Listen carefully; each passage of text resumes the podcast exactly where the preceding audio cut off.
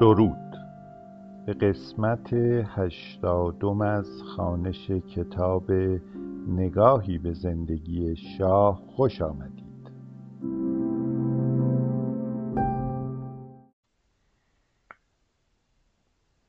در ادامه خوانش کتاب نگاهی به زندگی شاه به فصل پانزدهم می‌رسیم.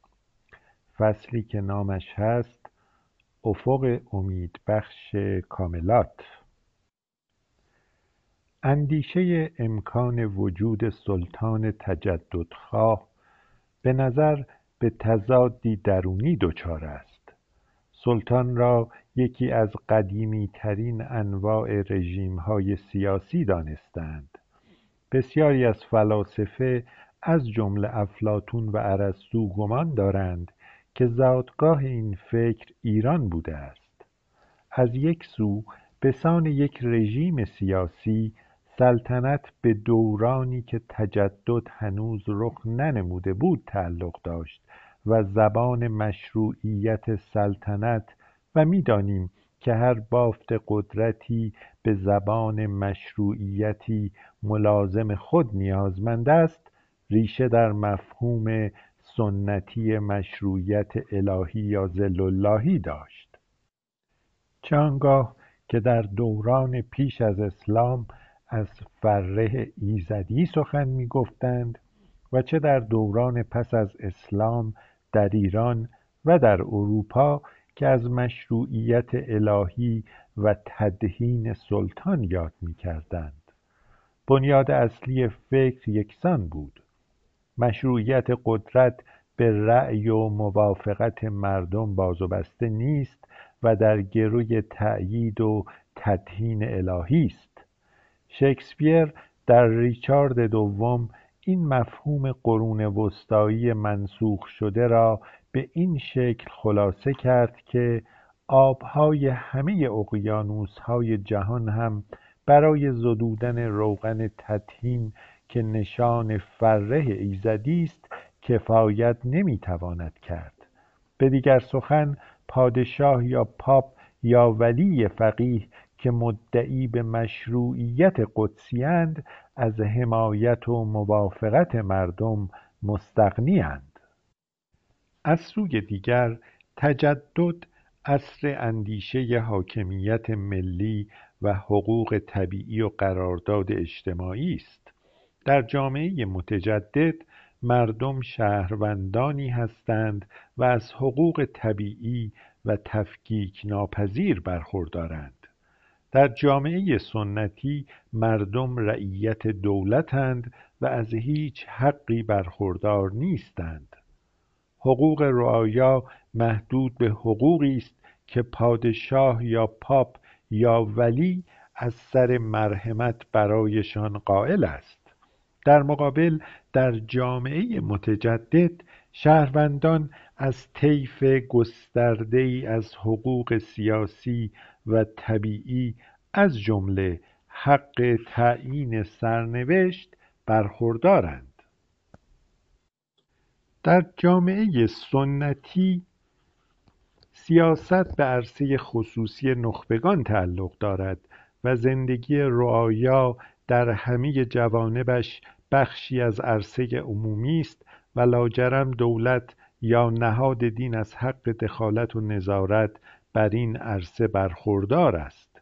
هرچه جامعه متجددتر و دموکراتتر عرصه عمومی آن هم محدودتر و زندگی افراد محفوظتر از دخالتهای دولت است. به توازی در چنین جوامعی سیاست یکسره به عرصه اجتماعی تعلق دارد و یک یک شهروندان از حق و حتی وظیفه مشارکت و نظارت بر آن عرصه برخوردارند. طبعا سلطنت ذلاللهی و حکومت پادشاهی که خود را قبله عالم می‌داند و مملکت را طیول خود میشمرد و جان و مال رعایا را از آن خود میانگارد آنچنان که سلاطین قاجار و دودمانهای پیش از آنها می‌کردند با ارکان اصلی تجدد و دموکراسی همزادش تضاد و تباین دارد.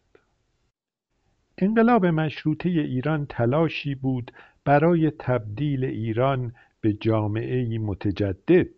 در این حال می‌خواست راهی برای حفظ سلطنت سراغ کند. حاصل این شد که سلطنت در عین حفظ مشروعیت الهی خود به پدیدهای بدل شد که در عین حال باید به حمایت مردم هم مستحضر باشد و بدین سان بود که سلطنت ودیعه الهی شد که مشروعیتش در گرو رأی و حمایت مردم بود. می‌گویند ماکیاول نخستین اندیشمندی بود که ظرایف و های سلطنت در عصر تجدد را درک و صورتبندی کرد. رگههایی هرچند کمرنگ و ابتدایی از همین تفکر را می‌توان در سیاستنامه خواجه نظامالملک سراغ کرد که می‌گفت عصر مشروعیت موروثی که در واقع جوهری سلطنت سنتی است پایان گرفته و امیر جدید در عین پذیرفتن واقعیت وجود شهروندانی که از حقوق طبیعی برخوردارند و از این حقوق قاطعانه دفاع می کنند باید بکوشد مشروعیت خود را محقق کند. به این دلایل شاه و سلطنتش به تضادهای ذاتی دچار بودند. پدیدهای که به نوعی ناهمزمانی تاریخی داشت. شاه از یک طرف قدرت و مشروعیت خود را به شکل موروسی به دست آورده بود در عین حال این سلطنت هم طبق قانون ودیعه مردمی بود. به علاوه او و حامیانش عملا گامی در صورتبندی نظری و تحکیم پایه های مشروعیت سیاسی سلطنت در عصر تجدد برنداشتند از یک طرف شاه رهبری بود که می‌خواست ایران را با سرعتی هرچه سریعتر وارد عرصه تجدد یا دقیقتر وارد روایت خود از تجدد کند از برنامه های نوسازی اقتصادی و اجتماعی لازم گذار ایران از سنت به تجدد جانبداری می کرد و از طرف دیگر می‌خواست چون مستبدی از جنس پادشاهان قاجار بر مملکت حکومتی بیچون و چرا داشته باشد؟ تجدد سیاسی و دموکراسی ملازمش را بر نمیتابید اما بر ضرورت نوسازی اقتصادی و اجتماعی کماکان پافشاری می‌کرد. تحولات چند سال اول دهه چهل به بهترین شکل ممکن این تضادها و تنشها را نشان می‌دهند. در واقع سوای تضادها و تنشهای ذاتی سلطنت اقتدارگرایانه شاه از سوی دیگر نیز با مخاطره روبرو بود دوران سلطنت شاه مقارن سالهایی بود که نظریه پردازان از آن به عنوان موج سوم دموکراسی یاد می کنند. در سالهای پس از جنگ جهانی دوم در فاصله کمتر از چهل سال پنجاه کشور تازه به صف دموکراسی های جهان پیوسته بودند در این دوران ایجاد و ابقای یک حکومت استبدادی دو چندان دشوار بود هر سال کشوری تازه به جمع دموکراسی های جهان می پیوست و فشار برای دموکراسی را در کشورهای مستبد جهان دوچندان می کرد. تنشها و های نگرش شاه به دیالکتیک تجدد و دموکراسی را می‌توان به شکلی گویا در ای که در ژانویه 1963 1340 در حضورش تشکیل شده بود مشاهده کرد. هنوز بیشتر از چند ماهی به سفر شاه به واشنگتن مانده بود و دانشجویان و مخالفان رژیم هر روز بیشتر و بیشتر از هایی که دولت امینی ایجاد کرده بود علیه او و شاه استفاده می کردند. شمار تظاهرات و تعداد کسانی که در آنها شرکت می کرد رو به افزایش بود و این همه مایه نگرانی شاه و امینی بود. بعد از ظهر یکی از روزهایی که در صبحش در دانشگاه تهران تظاهراتی صورت گرفته و به بازداشت حدود دویست نفر و کشته شدن یک دانشجو انجامیده بود شاه ریاست جلسه مهم را به عهده داشت. پیش از آغاز رسمی جلسه شاه در حالی که دستانش را پشت گره کرده بود و در طول اتاق قدم می‌زد و معمولا این گونه قدم زدنها نشان عصبانیت و اضطراب او بود پس از مدتی بیان که کسی را مخاطب قرار دهد بلند گفت نمی‌دانیم این دانشجویان چه می‌خواهند. مکسی کرد و آنگاه ادامه داد ما که همه چیز به آنها داده ایم دیگر چه می‌خواهند؟ آن روز سمیعی رئیس بانک مرکزی حتی پیش از آغاز جلسه نگران و مضطرب بود.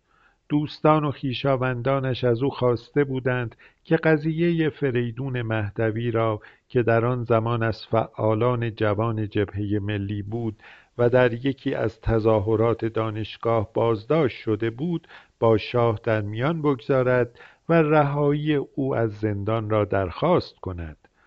مهدوی که از تبار امین الضرب یکی از پرثروتترین و خوشفکرترین سرمایهداران تهران در آغاز سده بیست بود و در آلمان دکترای اقتصاد گرفته بود هنگام بازگشت به ایران با محافل جبهه ملی تماس برقرار کرده بود و در برخی از تظاهرات این گروه شرکت می کرد و در نتیجه یکی از همین تظاهرات به زندان افتاده بود. سخنان شاه تازه پایان گرفته بود که سمیعی اجازه صحبت خواست. هنگامی که شاه به اشاره او را به صحبت فراخواند سمیعی با ترکیب ویژه‌ای از قاطعیت و احتیاط و احترام و سراحت که وجه مشخص سخن گفتنش بود گفت قربان مشکل این است که آنچه شما میفرمایید به آنها داده اید آنها صرفا حق مسلم خود می‌دانند. از قضا اعتراضشان از جمله به این است که به آنها بگوییم این حقوق را به آنها داده ایم به علاوه آنها خود را مستحق حقوق دیگری هم می‌دانند و معترضند که از این حقوق محروم ماندهاند شاید در آن سال شنیدن چنین سخنانی از طرف کسی مثل سمیعی برای حضار در جلسه یا حتی برای شاه غریب مینمود. اما سلوک شاه همواره چنین نبود که چنین اظهار نظری پیش رویش غریب نماید. از غذا در دورانی که هنوز ولیعهد بود و تازه از اروپا برگشته بود شاه کوشش تمام داشت که با فضلا و ادبای مملکت آشنایی و حتی همنشینی پیدا کند. برای مثال زمانی از دکتر قاسم غنی که خود از فرهیختگان روزگار بود شنید که او و برخی از بزرگان ادب و اندیشه از جمله علامه قزوینی و زکالملک فروغی هفته یک بار دور هم جمع می شوند و در مورد مسائل ادبی و فکری مورد علاقه مشترکشان بحث و گفتگو می کنند. شاه از دکتر غنی خواست که از آن پس این جلسات را در دربار و در حضور شاه تشکیل دهند و چنین هم شد. هم سودای یاد گرفتن داشت و هم می‌دانست که نمی‌داند و در حضور بزرگانی چون قزوینی و امثال او سکوت ارجه است.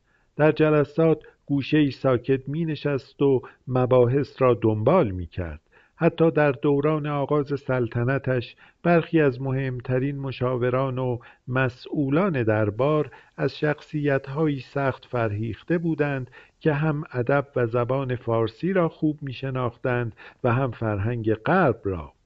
در سیاست هم دستی توانا داشتند. علا و فروغی برجسته ترین نمونه های این گونه اطرافیان فرهیخته سالهای اول سلطنت بودند. ولی در 1341 یعنی زمانی که راهی آمریکا بود و در آن جلسه از نظرات سمیعی آگاه شد شاه دیگر هر روز کمتر و کمتر به شنیدن پند و نصیحتها و یا ایرادها یا حتی نظرات ادبی کسانی چون علا و فروغی و غنی رغبت داشت. در واقع سفر به آمریکا به آغاز تغییر مهمی در سلوک شاه و در سرنوشت کسانی که در اطراف خودش می‌خواست بدل شد. دیگر کسانی چون امینی و حتی علا را که کماکان وزیر دربارش بود بر نمیتابید.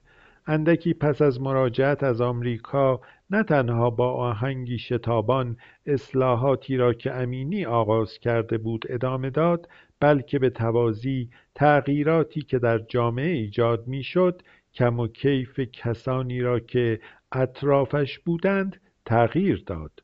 به قول خودش دولت و دربار نیازمند تکانی اساسی بودند. در نتیجه همین تکانی طبقه تازه از تکنوکرات های جوان به قدرت رسیدند. سیاستمداران کهنکار به ویژه آنها که شاه را در روزهای قبل از 25 مرداد در موضع ضعف و ناتوانی دیده بودند به تدریج کنار گذاشته شدند و جنس تازه از تکنوکراتها جانشین این افراد شدند. پس از مدتی دیگر حتی توصیه های سمیعی هم چندان محلی از اعراب نداشت.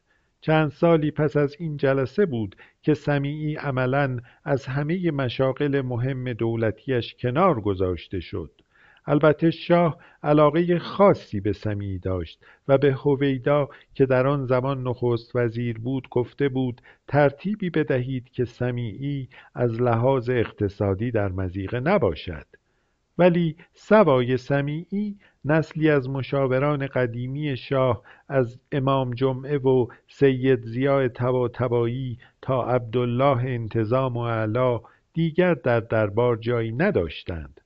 شاه شمار اندکی از دوستان دوران کودکی چون مجید اعلم و دوستان تازیاب چون دولو قاجار داشت که اغلب شبها را با آنان و اعضای خانوادهاش میگذراند. برخی از این دوستان برای شاه دردسرهایی فراوان ایجاد کردند ولی دست کم در زندگی سیاسی روزمرهاش دیگر نگران قدمای مستقل و صریح و صدیق نبود.